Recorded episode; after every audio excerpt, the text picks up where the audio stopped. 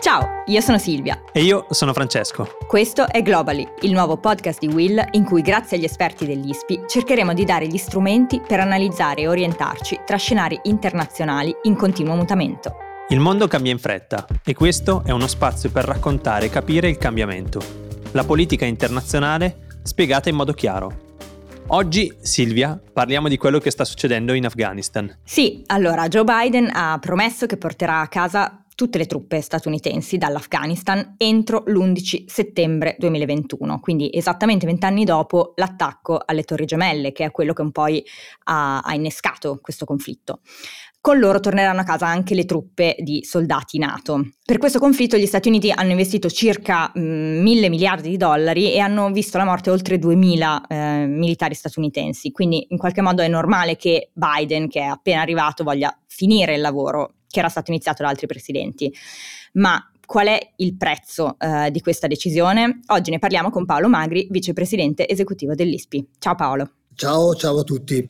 Paolo, ci racconti bene che cosa sta succedendo e perché è importante? Beh, la parola chiave l'hai usata tu. Tu hai detto è normale che Biden voglia finire il lavoro iniziato da altri presidenti.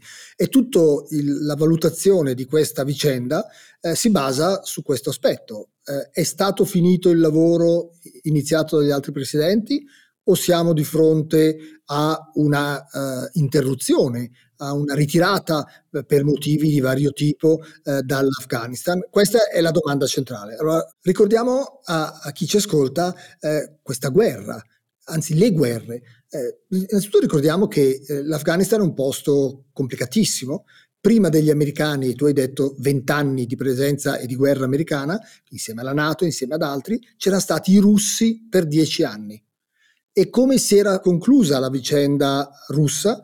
Si era chiusa dopo 10 anni con i russi che a un certo punto si ritirano e eh, anche loro prendono un'argomentazione, dicono adesso basta, noi ce ne andiamo e trasferiamo i poteri per presidiare il territorio all'esercito afghano, trasferimento di poteri e di competenze. Poco tempo dopo arrivano gli americani. E perché arrivano gli americani? Perché c'è stato l'11 settembre e, e dopo l'11 settembre gli americani identificano insieme all'Iraq, anche nell'Afghanistan, il santuario del terrorismo internazionale e da quel momento è Bush figlio il presidente in quel momento, eh, l'Afghanistan diventa una missione americana. E gli americani fanno una fatica incredibile a convincere la Nato che era nata per contrastare la Russia, quindi l'Afghanistan è un po' fuori perimetro, ad accompagnarli. Eh, ci riescono di fatto solo due anni dopo, perché all'inizio tutti vedono questa guerra come un'ossessione americana per vendicare le torri gemelle, un'ossessione di Bush per eh, tenere insieme il paese e dire che l'America reagisce. Da quel momento gli americani, con fatica e con gli alleati, iniziano questa guerra una guerra che appunto aveva l'obiettivo di sconfiggere il terrorismo e Bin Laden, dieci anni dopo, siamo a metà di questi vent'anni, viene ucciso non in Afghanistan ma in Pakistan, ma con il sostegno eh, dell'Afghanistan. E lì uno potrebbe dire la missione compiuta, finito tutto. Invece gli americani con gli alleati, anche l'Italia, anche tanti paesi NATO, rimangono ancora per dieci anni perché cosa si spiega all'opinione pubblica, cosa si spiega da parte degli americani e degli alleati, che non si è lì solo per sconfiggere, nel frattempo era Obama il presidente, sconfiggere il terrorismo, ma anche per dare dignità alla popolazione afghana, per evitare le tragedie che i talebani eh, facevano sulle donne, sulle minoranze, eccetera. E quindi si è lì, la slogan, la parola usata è per ricostruire lo Stato, per fare state building. E qualche passo avanti si fa, ma il dibattito fra gli alleati e dentro l'America per terminare questa guerra costosissima e anche sanguinosa, con migliaia di morti anche di italiani, 50 morti italiani, continua e si arriva a Trump che dice basta. Finita, facciamo un bel accordo con i talebani, il nemico, e ce ne torniamo a casa e se ne, se ne occuperanno gli afghani putiferio, tutti dicono Trump lascia tutto, abbandona una missione, eh, non vuole occuparsi del mondo e poi si arriva ai giorni oggi, quelli da cui tu sei partita Silvia. Ma scusa Paolo, però ehm, qualcosa non mi torna, nel senso che tu hai raccontato questa epopea americana nella quale siamo arrivati a Trump che dice ritiriamo tutto. Dopodiché vince Biden e Biden che cosa racconta? Racconta America is back, America, l'America è tornata a occuparsi dei problemi del mondo. E la prima cosa, una delle prime cose che fa è proprio ritirarsi dall'Afghanistan, cioè da uno dei problemi del mondo. Non è un po' un controsenso? La politica è fatta di, anche di controsensi eh, e eh, c'è un modo bellissimo in cui gli americani fanno la differenza fra la campagna elettorali e poi la, il fare il presidente de, de, degli Stati Uniti. In campagna elettorale si fa poesia, e in, quando si è eletti si fa la prosa, mm-hmm. molto meno e, e emozionante. Allora, ma qual è il punto? Il punto è che per l'opinione pubblica americana è difficilissimo, vent'anni dopo, capire perché sia ancora in Afghanistan. Eh, ha vinto Biden, ma l'opinione pubblica americana, gli elettori americani sono comunque fortemente preoccupati delle questioni interne, sono comunque gli elettori eh, tendenzialmente eh, eh, ripiegati su se stesso. E c'è un momento anche per ora di difficoltà economica. Eh, non c'è un interesse avere i, gli stivali sul terreno da nessuna parte del mondo, spiegare agli elettori americani perché vent'anni dopo, con scarsi risultati, con tantissimi soldi e con perdite umane, sia in Afghanistan, è difficile per tutti, anche per Biden. Il quale Biden eh, cosa fa? Implementa, attua qualcosa che Trump ha annunciato, ma non vuole essere accusato di non essere diverso da Trump. Quindi cambia qualcosa. L'annuncio di Trump era per un ritiro delle truppe, che non sono tantissime adesso, sì, eh, sì eh, per un ritiro delle truppe a maggio e Biden dice noi ce ne andiamo dall'Afghanistan, ma non a maggio, l'11 settembre, con una data simbolica. Simbolica. Che, che, certo, che distrae, che dà la sensazione del missione compiuta, ma di fatto sono quattro mesi di differenza. E questo è il messaggio che passa. E Biden riesce, da esperto politico, eh, riesce a modificare un po' la narrativa e ha una fortuna incredibile, faccio per dire, fortuna fra virgolette. Eh, deve andare a dire agli alleati che gli americani si ritirano, perché così come gli americani erano andati in Afghanistan per primi nel 2001 e gli altri hanno seguito, se se ne vanno gli americani adesso, ce ne andiamo ne anche noi. Se ne vanno tutti. Allora, e quindi eh, c'è un vertice della Nato, l'alleanza, settimana scorsa, pochi giorni fa, e il tema è la ritirata dall'Afghanistan, ma la fortuna, tra virgolette lo ripeto, di Biden è che nel frattempo le tensioni fra Russia e Ucraina aumentano, eh, la notizia giorni, delle scorse settimane.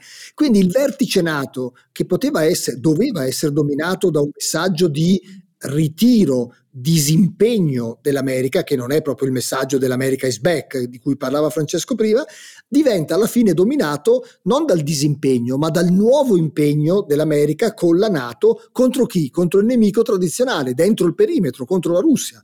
E quindi anche la narrativa, oltre all'11 settembre, permette di offuscare un po' la ritirata con un senso di eh, nuovo impegno su un altro fronte. L'America è di ritorno, America is back, ma è, è, è back su un tema centrale e non sull'Afghanistan. Senti Paolo, all'inizio dicevi appunto che uno dei tentativi diciamo, della, della missione americana era anche quello di dare più diritti, eh, di, di emancipare la popolazione locale.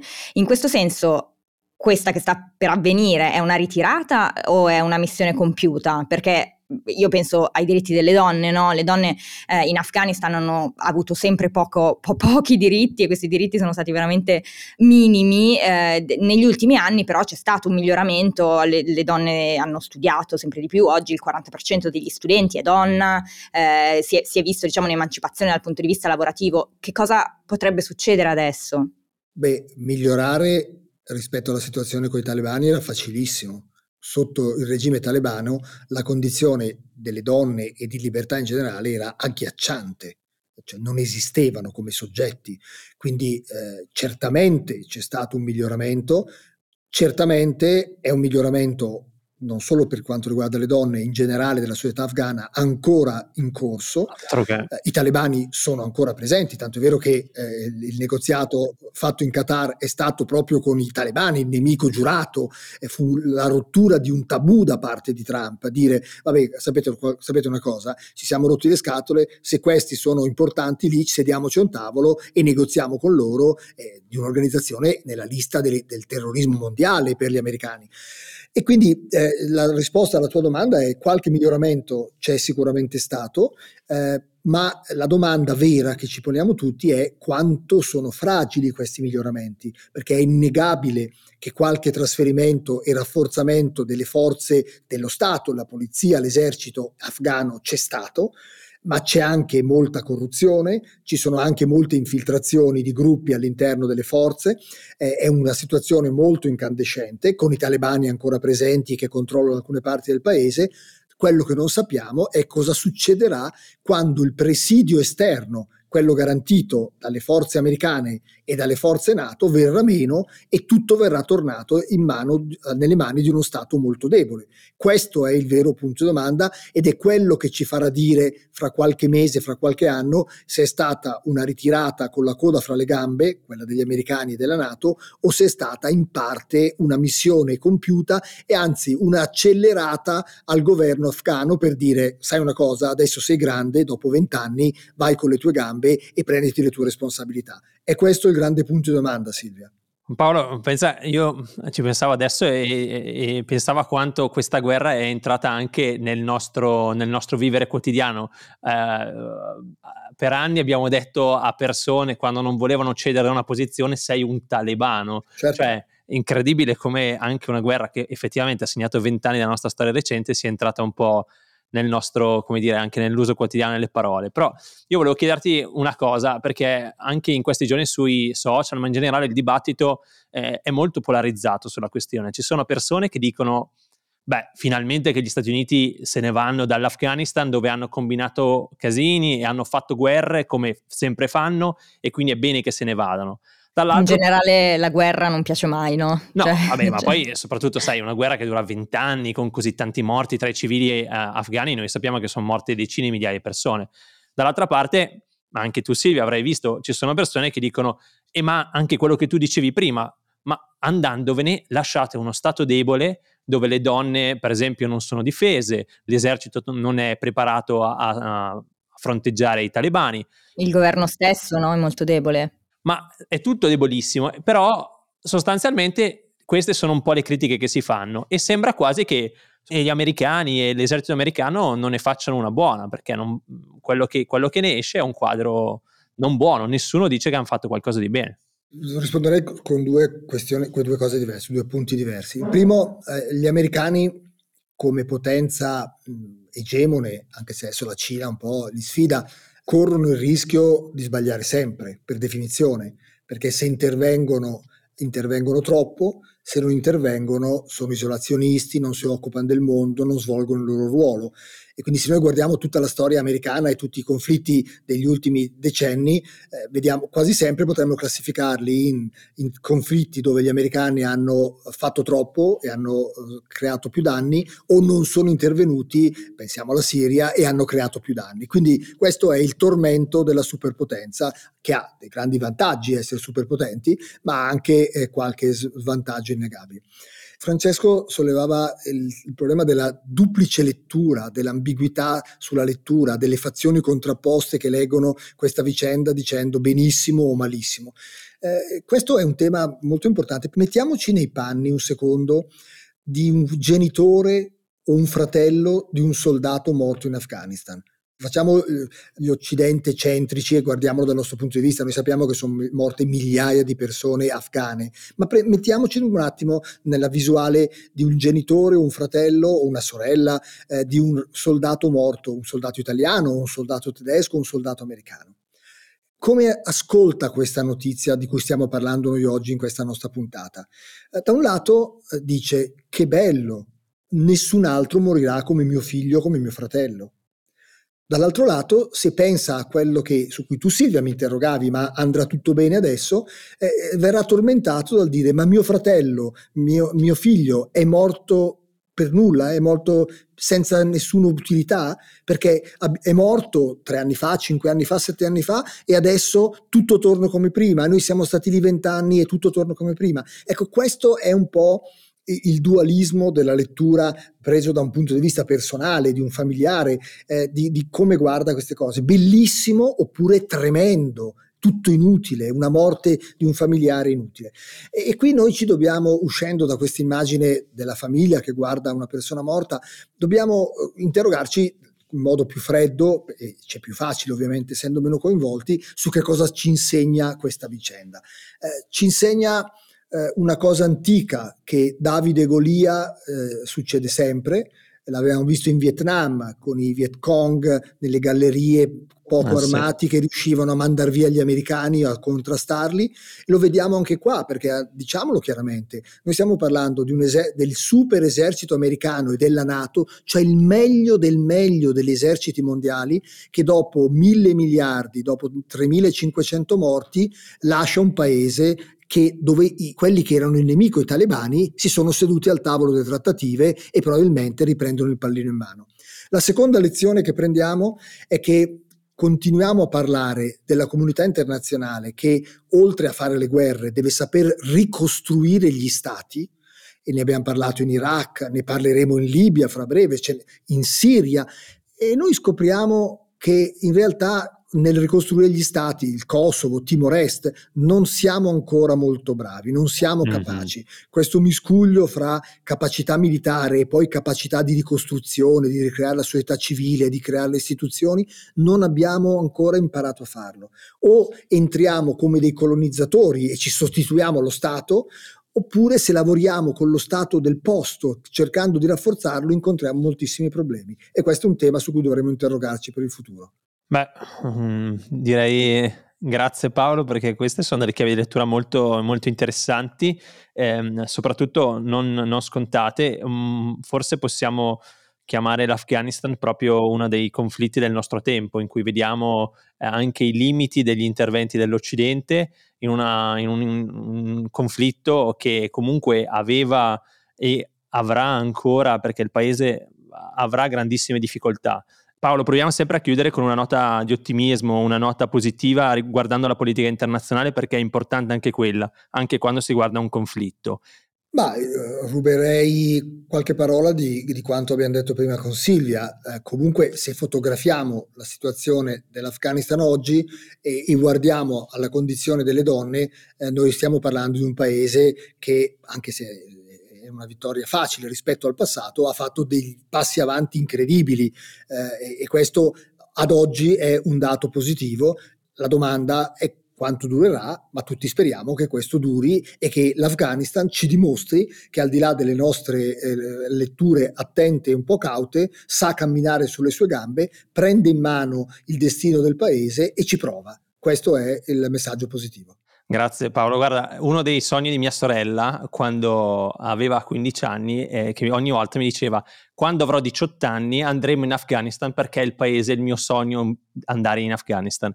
Mia sorella ha fatto 18 anni due settimane fa, direi che forse non è ancora il tempo forse per andare in Afghanistan.